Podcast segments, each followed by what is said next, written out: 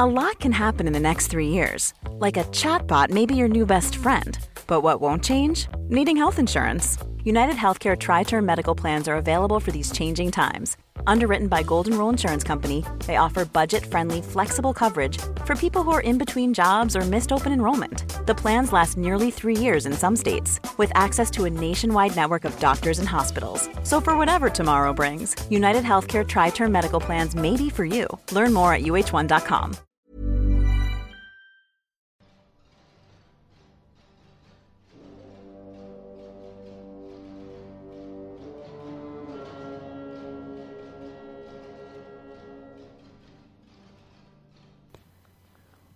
Welcome to a history of Europe, key battles, the siege of Chateau Gaillard, part three of four. In the mid 12th century, King Henry II of England rose from being the Count of the small French province of Anjou to become the leader of a large collection of lands, which historians give the name the Angevin Empire. Not only was he in possession of England, Normandy, Anjou, Aquitaine, Poitou, Brittany, and Ireland, but he also enjoyed great personal influence in the neighbouring territories of Scotland, Wales, and Flanders. As Henry grew older, the key question became who would inherit his lands. His intention was that his core territories, that is, England, Normandy, and Anjou, were to be passed on to his eldest son, also named Henry. He is referred to as Henry the Young King because he was crowned king while his father was still alive in August 1172.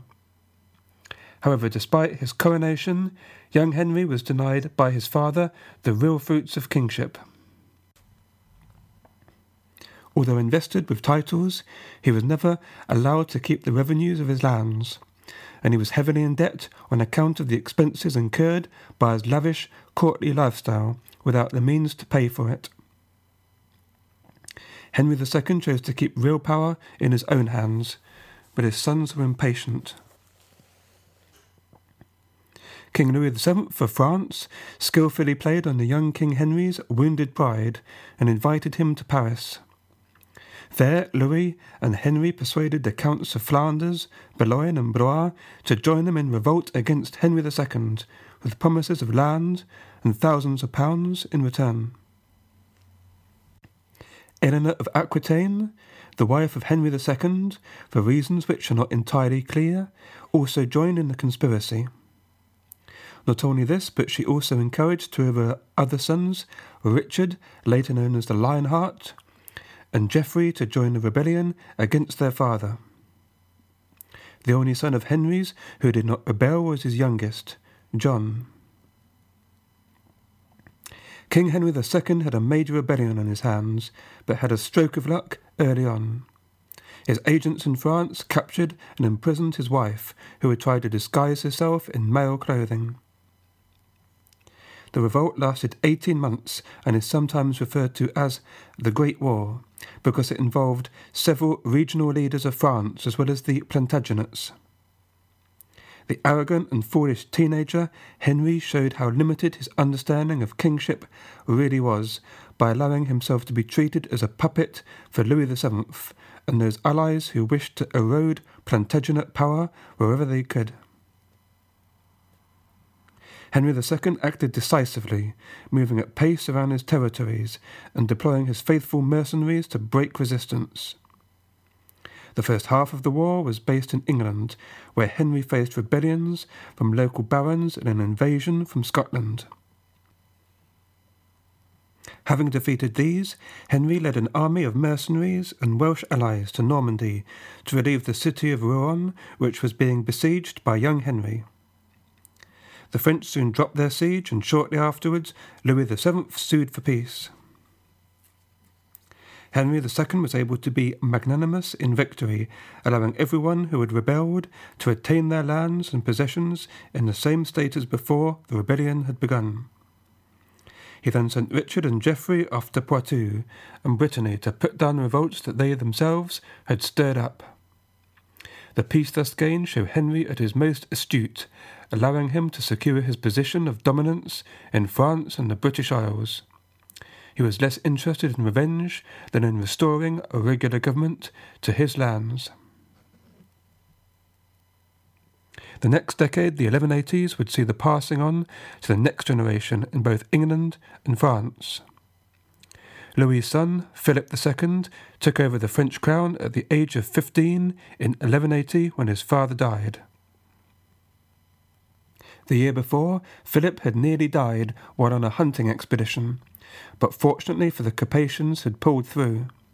It would not have been at all clear who would have succeeded Louis if Philip had not survived. From the beginning, despite Philip's young age, he demonstrated great personal authority. He refused to be tied in too closely with his mother's family, the House of Champagne. Instead, he turned to Philip of Alsace, Count of Flanders, but over time proved himself independent from any influence that tried to control him. That said, in his first years, Philip had no choice but to tread carefully with the most powerful magnates. His royal domain was surrounded by Plantagenets to the west and south, Flanders to the north, and Champagne and Blois to the west, east and south. The Plantagenets held territory only 60 kilometres from Paris, while Champagne was only 30 kilometres away. In the first years of Philip's reign, he enjoyed surprisingly good relations with King Henry II. The vassal who caused him most problems was Philip of Alsace, who believed he was able to manipulate the young French king for his own benefit. Philip of Alsace was arguably the greatest ever Count of Flanders. He did much to develop his county, encouraging the growth of towns and trade, draining the maritime plain, and founding the port of Damme in 1180. He was also an important political figure of the time. Between 1180 and 1185, minor hostilities repeatedly broke out between Philip II and Philip of Alsace, but were generally prevented from breaking out into full scale war by the calming influence of Henry II. In 1185, however, the long simmering warfare came to a head. Philip II besieged Philip of Alsace in a castle named Boves, with some 2,000 knights and 14,000 men at arms.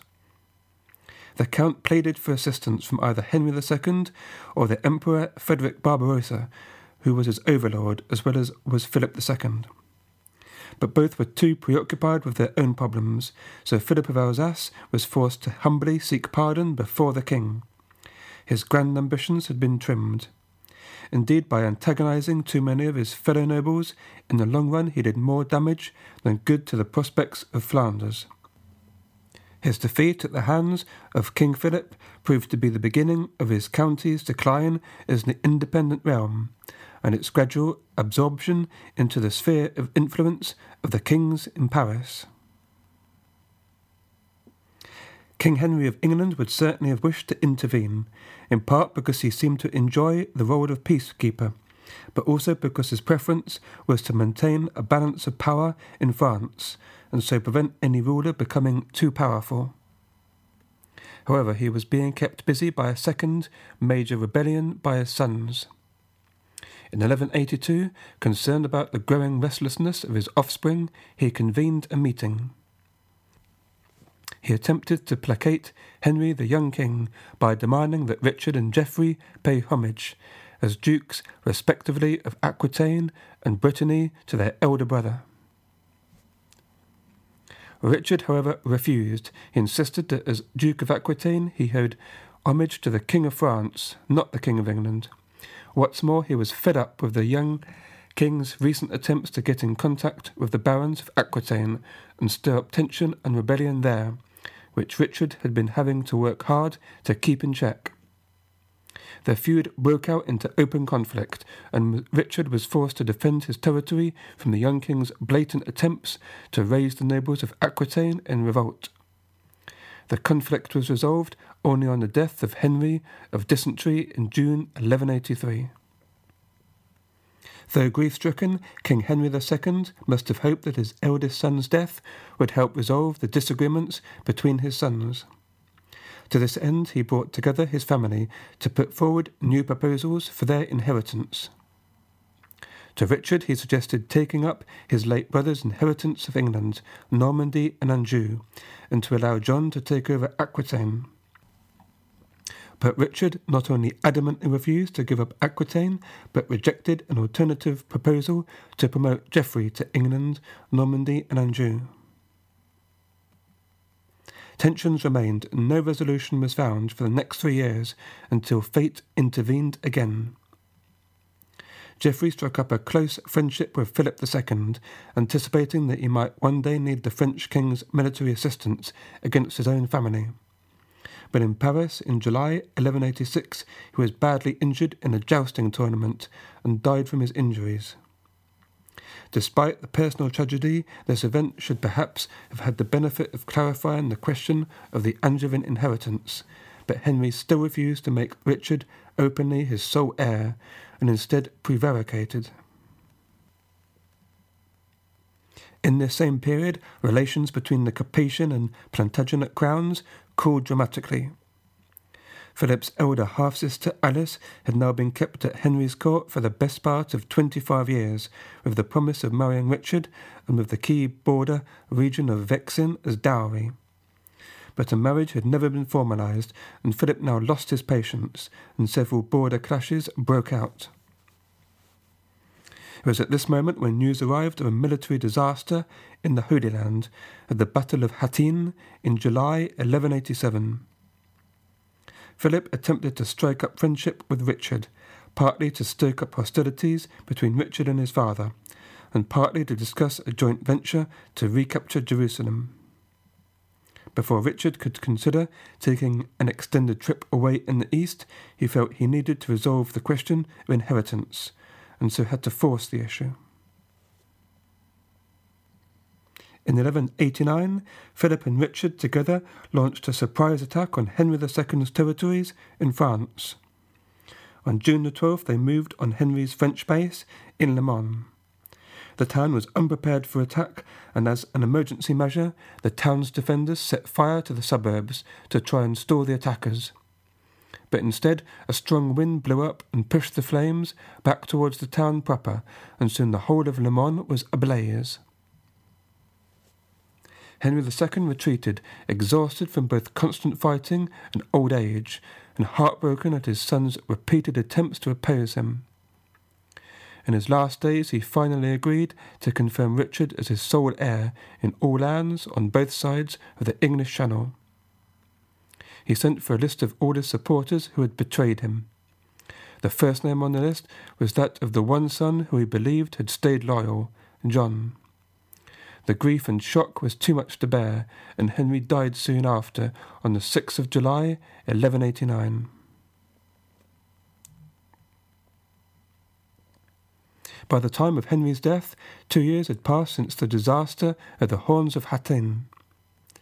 Richard faced little opposition to his inheriting all the lands of his father, but he still needed some time to settle affairs at home before he could make an extended trip away. He was crowned King of England on the 13th of September 1189, now at the age of 32, a tall, elegant man with reddish blonde hair. Immediately he got to work on organizing the provisions and supplies for the Third Crusade, which would prove to be an enormous undertaking. At Christmas 1189, Richard met with Philip II and worked out a mutual defence pact. The two kings, while they were away on crusade, swore not to attack one another's lands, to act in good faith towards one another. Mutual suspicion remained, but both were committed to their religious duty of rescuing the Holy Land. I described the Third Crusade in an earlier podcast. The army of the Crusader states had been annihilated by the forces of Saladin at the Battle of Hattin, leaving the Crusader states wide open to Muslim attack. Within the space of a few months, almost all Crusader towns and fortifications had fallen, the major exception being the port city of Tyre. Tyre was able to be used as a base for the Westerners to regroup and make an audacious siege of the vital port of Acre. The siege had already been going on for nearly two long, arduous years when Richard and Philip finally arrived, separately in the summer of 1191. The Muslim garrison was already in a desperate situation and could not resist the attack much longer. The two kings, at the head of the combined Crusader army, soon breached the city walls and provided a massive boost to the Crusader kingdoms, which beforehand had been in danger of being extinguished entirely. Say hello to a new era of mental health care.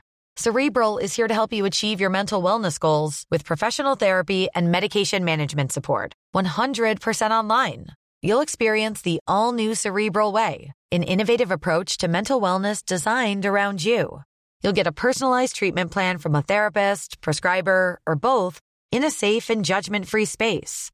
Your cerebral therapist or prescriber will outline a customized plan with clear milestones along the way so you can get to feeling your best. With Cerebral, you're not alone in your mental health journey. We're here to empower you to live a fulfilling life. So take that first step towards a brighter future and sign up today at cerebral.com slash podcast and use code ACasts to get 15% off your first month. Offer only valid on monthly plans. Other exclusions may apply. Offer ends July 31st, 2024. See site for details. A lot can happen in the next three years. Like a chatbot may be your new best friend. But what won't change? Needing health insurance. United Healthcare Tri Term Medical Plans are available for these changing times. Underwritten by Golden Rule Insurance Company, they offer budget friendly, flexible coverage for people who are in between jobs or missed open enrollment. The plans last nearly three years in some states, with access to a nationwide network of doctors and hospitals. So, for whatever tomorrow brings, United Healthcare Tri Term Medical Plans may be for you. Learn more at uh1.com. Once Acre had been taken, King Philip announced that he was returning to France. There was still much more to be done to make the Third Crusade a true success, in particular the recapture of Jerusalem. But Philip had important matters to attend to back home. Philip of Alsace, Count of Flanders, who had fought King Philip a few years back but had been forced to back down, had died in the last few days of the siege of Acre. He had no heir, so settling his inheritance was an urgent matter. Philip II urgently desired to press his claims for the rich and strategically important county of Flanders. In the end, he was able to gain control of the border regions of Artois, Amiénois, Vermandois, and much of Beauvais, which he could not have achieved by remaining in the east and neglecting home affairs. Also, several other high ranking nobles had also died in the crusade, leaving vacuums of power that Philip was eager to exploit. Richard decided to continue his work in the east. Without his leadership, the Third Crusade would have been very unlikely to achieve anything more. With him, the Crusader army succeeded in reoccupying much of the Levantine coastline. He demonstrated such bravery and such great military skills that he earned himself the nickname of the Lionheart, although he did not achieve his ultimate goal, the reconquest of the holy city of Jerusalem. Richard was not able to spend enough time in the East to secure this objective, since he was suspicious, with good reason, that Philip was taking advantage of his absence to undermine his position so the Lionheart decided to return in September 1192, a year after arriving in the East. Richard had treated his younger brother, John, more generously than he needed to on becoming king. John was granted several important and profitable castles and fiefs, including Gloucester and Lancaster. But John was ambitious and was receptive to the scheming of King Philip. The French king offered him his sister Alice as his wife, and the dominions that Richard held under the French crown. John was about to accept and take ship from Southampton to France when his mother arrived home and ordered him not to accept the deal. Richard needed to get back to his lands as quickly as possible, but on his way back from the crusade was captured and fell into the hands of a personal enemy, Duke Leopold of Austria whom he had personally insulted at the siege of Acre. the Duke handed him over for a substantial payment to the German Emperor Henry VI. Henry VI was no friend of Richard since he was, at the time, facing rebellion at home in Germany from Henry the Lion, the Duke of Bavaria, who was allied to the Angevins through his marriage to Richard's sister. King Philip was delighted at the news of Richard's kidnapping. He was an ally of Henry VI and his Hohenstaufen dynasty, and hoped to buy Richard from the Emperor and release him only on the condition of the total break-up of the Angevin Empire. Philip gathered mercenaries and Danish help for an invasion of Richard's lands and again started scheming with John. John hurried to Paris and paid homage to Philip in the expectation of his brother being deprived of his continental possessions and agreed to set aside his own wife and marry Philip's sister. Returning to England, he sent word privately to the Scots and Welsh inviting them to join in the rebellion. In the end, though, John could muster very little support and had to again back down. The nobles of England gathered the huge sum demanded by Henry VI for Richard's ransom. The Emperor actually had no wish to see the Angevin dominions break up. Indeed, during Richard's imprisonment, his relations with the Emperor had grown surprisingly cordial. As part of the ransom deal, Richard did homage to Henry VI and made England a fief of the empire. After being away from his lands for nearly four years, the last thirteen months as a captive, Richard could at last return home. But he had no time to rest as he had plenty of work to do to reassert his authority over his lands. Philip II of France had grown strong while Richard had been away. The acquisition of Artois following the death of the Count of Flanders significantly increased Philip's wealth and power, and its strategic location also provided him with a way to apply pressure to the Duchy of Normandy.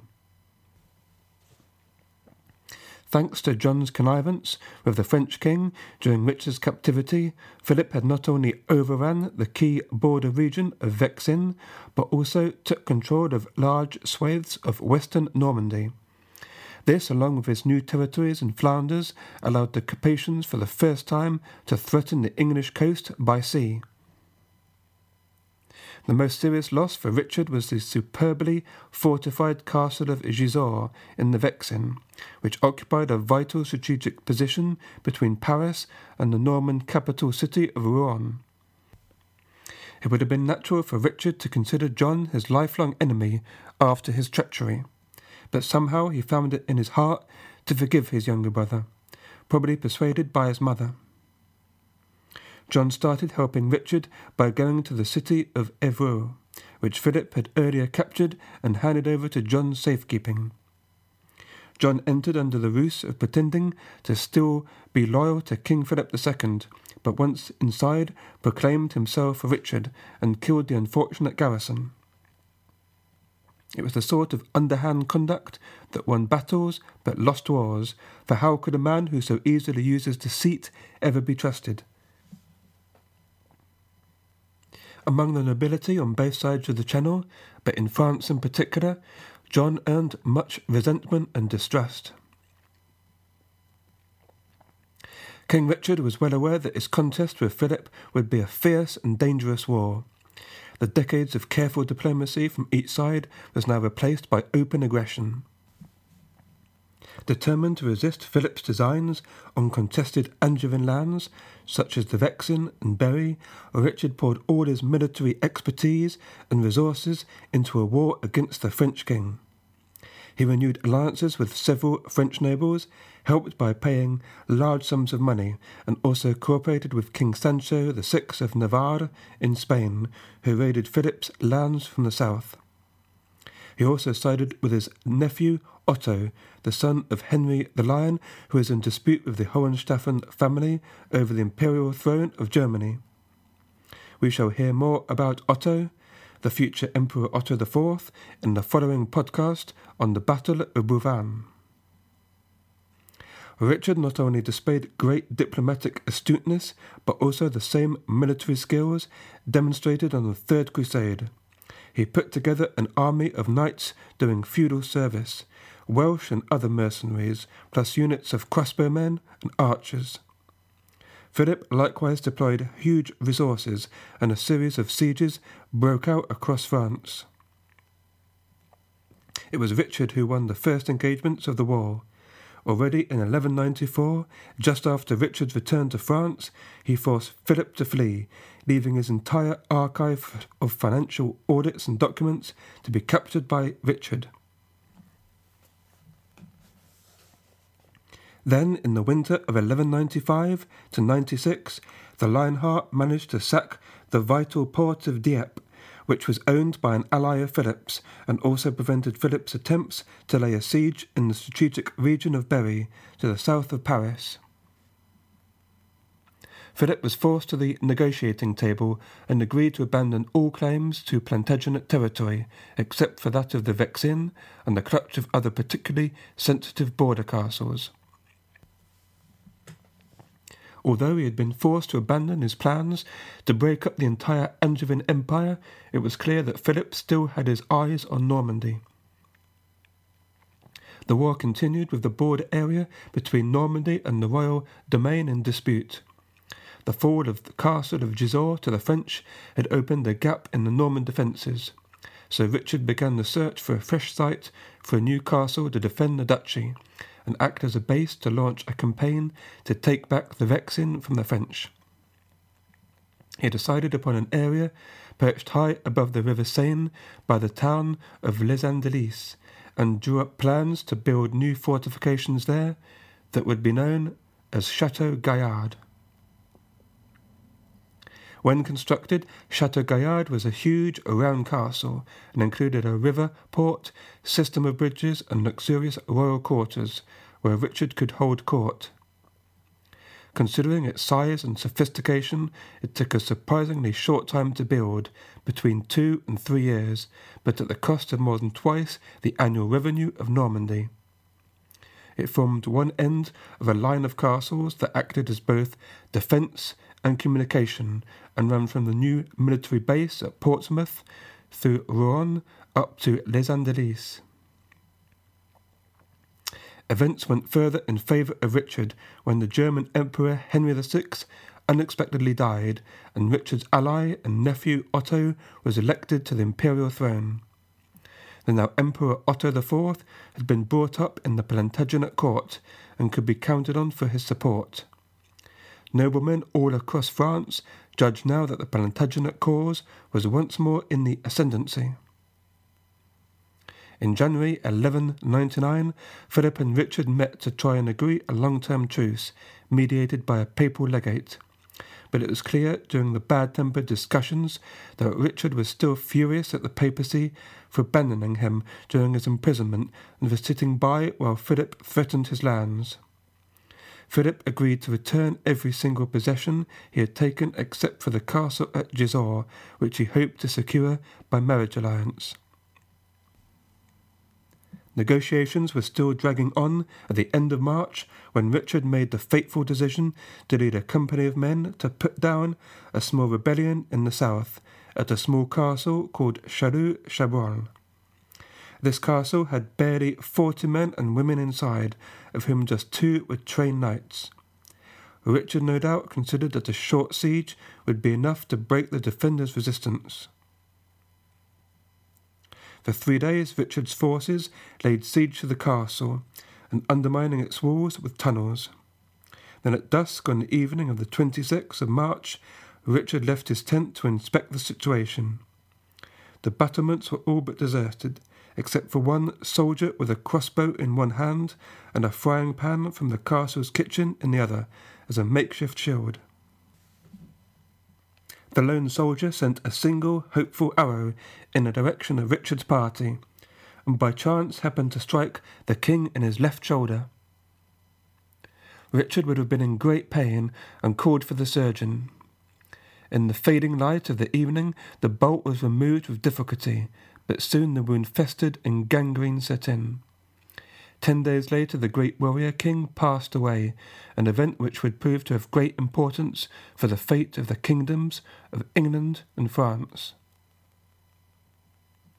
Philip II must have given up hope of his dreams of breaking up the Angevin Empire and asserting his Capetian dynasty's authority over the whole of France. But suddenly everything once more changed. Richard's successor and younger brother, John, was no Lionheart, and despite their recent military gains by his brother, still inherited a difficult situation, and faced a king of France determined to exploit any weakness of his Angevin rivals. On hearing of Richard's death, the Archbishop of Rouen lamented, quote, What hope remains to us now? There is none, for after him I can see nobody to defend the kingdom. The French will overrun us, and there will be no one to resist them. Next week is the story of the fight for control for the brand new Chateau Gaillard between John and Philip. After the spending of so much money on this strategic castle by Richard, it was vital for John to hold on to it and keep hold of this strategic location. Every week, it seems like an interesting new history podcast comes out on all kinds of subjects, places, and times. One such podcast is the History of Islam, which, in a similar pattern to the classic Mike Duncan's History of Rome, its host, Elias Balhadad, is going to tell the story of Islam, beginning with pre Islamic Arabia. It's early days, so just started, but worth checking out if you'd like to know more about the subject. It would be great to, to hear from you, some suggestions or comments. You can contact me on Facebook or the blog at www.historyeurope.net or write to me directly, carl at historyeurope.net. Perhaps you can tell me where you come from, within Europe somewhere or from outside. Maybe tell me if you'd like uh, to know a bit more about a particular time or, or place. So I hope you can join me again next week for the final part of the siege of Chateau Gaillard from 1203 to 1204. Until then, thanks for listening and goodbye.